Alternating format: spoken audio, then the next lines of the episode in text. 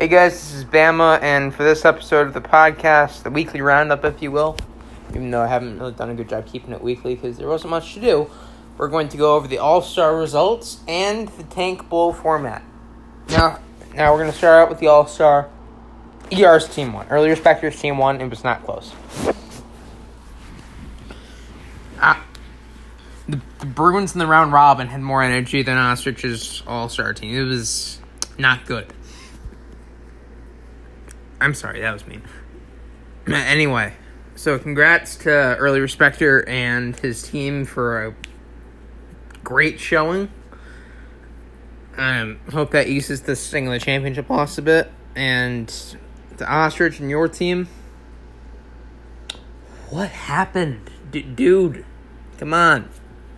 Anyway, so you guys know the Tank Bowl participants. Red announced them. They're on a Reddit post somewhere.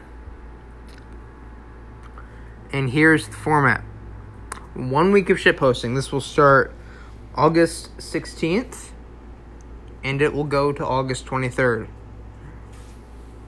Eight shit posters. You you know the names. It's the nuke. It's a free for all.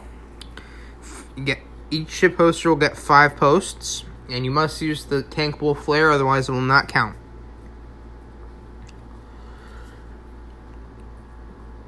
The lowest karma count combined, if you use all five of your posts, you need to use all five of your posts in order for this to count, wins. And the winner will get a 24 hour head start in week one. So that's basically the tank for- format. Any questions, as always, message me on Reddit or Discord.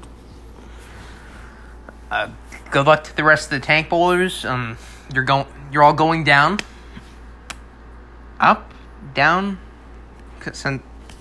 I don't know. But best of luck to all of you. Congrats to ER's All Star team. Um, Ostrich's team, you you guys blew it. That was horrible. Have a good one, everybody, and see you later.